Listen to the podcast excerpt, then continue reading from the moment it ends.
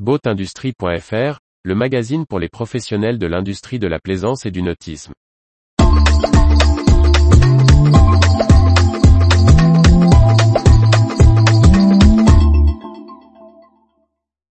Ressources humaines, il change de poste dans le nautisme 3 octobre 2022. Par Briag Merlet. Nomination, départ, changement de poste. Il y a eu du mouvement au sein de Serge Ferrari, secrétariat général de la mer, Primonial, Soromap, Jeannot, Sail Easy. L'équipe commerciale du spécialiste du textile technique Serge Ferrari s'étoffe.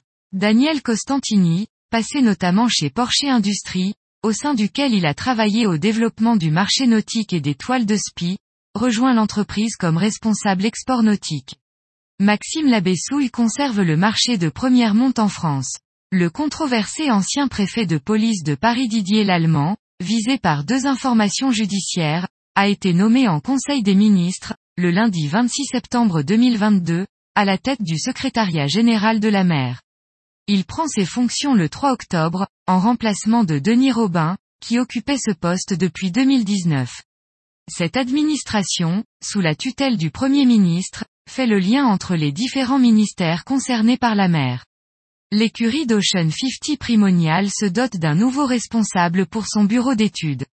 L'architecte naval Madeg Siret Le Cosquet, familier des voiliers et bateaux à moteur à foil, rejoint l'équipe de Sébastien Rogue. Après être passé par Locabot et plusieurs enseignes d'accastillage, Alexandre Touroul a intégré Soromap Peinture et Vernis en avril 2018 comme technico-commercial pour l'Atlantique. Il a pris en octobre 2022 la responsabilité du département peinture de l'équipementier Rochefortin.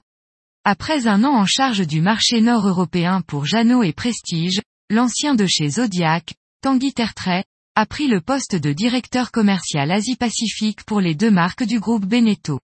Roman Venier, en charge des sujets digitaux pour Sail société de partage de voiliers, depuis 2019, a pris le poste d'adjointe de direction en septembre 2022.